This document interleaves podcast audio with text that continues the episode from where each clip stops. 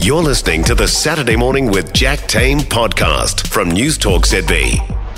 If you're feeling hungry, feeling a little bit virtuous, feeling autumnal, Nici Wicks, our cook, has a great recipe to get you through the weekend. Hey, Nici. Hey, good morning. You know, anytime um, any recipe includes pom- uh, pomegranate molasses, it's got me on side. You know, it's the Great. old it's the old Ottolenghi trick, don't you think? You need to, you just Isn't you're like, ah, oh, we'll get a salad, and you're like, oh, yep, okay, yep. I've got the yep, I've got the pine nuts, right? I've got the fennel bulbs, okay. Oh, the pomegranate molasses. There you go. It's so true. What do, I mean, it's got that beautiful kind of sweet but tart flavour. Yeah. It is, it's really good. Yeah, get yourself a bottle of it if you haven't already. I, I did hear something a while ago. I can't remember what it was, on where it was, but somebody said, oh, you know, these recipes that use pomegranate molasses once and then you never use it again. I'm like, excuse me? Yeah, yeah. You put it on Speak everything. For yourself. Have you ever tried it? Have you ever tried it drizzled on ice cream? No. It is, oh, on vanilla ice cream, oh. pomegranate molasses. You will not yeah, know yourself. No, I can see it's that amazing. Works. No, yeah, yeah, I can see that Sprinkle works. Over some roasted roasted oh. almonds and you're right there. Oh. I love it. But Gee. today I'm using it with pumpkin. Yeah, yeah, nice. Okay. I mean, there are pumpkins all over the show at the moment. Somebody gave me the largest pumpkins. If I made a big round bowling ball shape with my um with my arms, that's how big this pumpkin was. Mm. I'm not joking. I, I all but felt like Cinderella.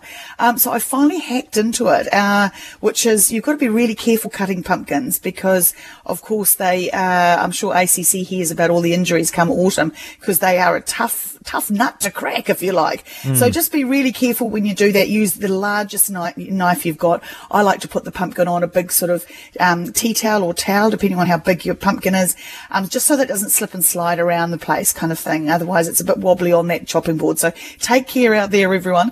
But look, I've got this beautiful dish, which I've been enjoying um, for a couple of nights in a row. I've banged the oven on one hundred eighty degrees, and I'm basically just roasting some big wedges of pumpkin. Right. I keep the skin on, and I've used one of the big uh, grey, um, grey-skinned pumpkins, which could be a squash. We might we might end up getting corrected here because it's a bit confusing where pumpkins end and squashes start.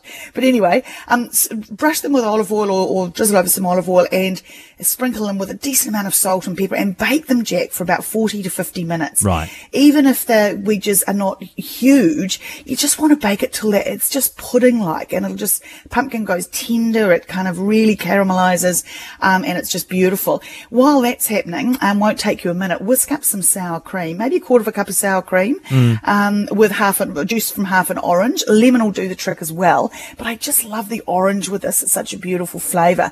Throw in a bit of um, olive oil and just whisk that up, and then you've got this beautiful creamy kind of dressing.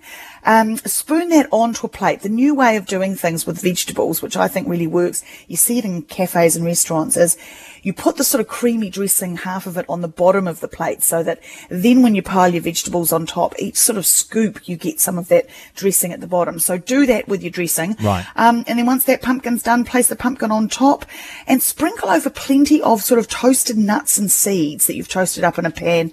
Dry roasted, that is no oil, or put a splash of oil in, your choice. I like to use sunflower and pumpkin seeds for this. They're really affordable, which is great. If you feel like splashing out, you could throw in some almonds there. You could also throw in some hazelnuts. Um, and just sprinkle plenty of those, like maybe a quarter of a cup over those, over your pumpkin. And then the remainder of that creamy dressing, and then top with that beautiful magic ingredient, our pomegranate molasses. Right. If you don't have any and you want to make this today, you can use honey. So there you go. Nice. And it's just beautiful. Oh, it sounds fantastic. And just, yeah, like a like a perfect kind of mix of um of richness and decadence, but also virtuosity, yeah. which is what we love. I think so. And to be honest, if I didn't have the nuts and seeds, I would be much less interested in this. Yeah. Because you've then, you've just got this kind of one-dimensional, quite soft kind of eating experience. Throw your nuts and seeds on there and suddenly you have got a textural explosion, and I think you'll really find that you love it. So, yeah. I mean, I've also given at the end of our recipe, listeners can go online, I'm sure, and have a look at some different variations for this, because yeah. this is sort of a base recipe, but you can go crazy. Nice. You can, Yeah. shove some mustard in there, yeah, change, yeah. Up, change up the sour cream for some cashew butter, all that sort of thing. Give it a go, Jack. You'll love it. Oh, sounds so good. Thank you so much, Nici.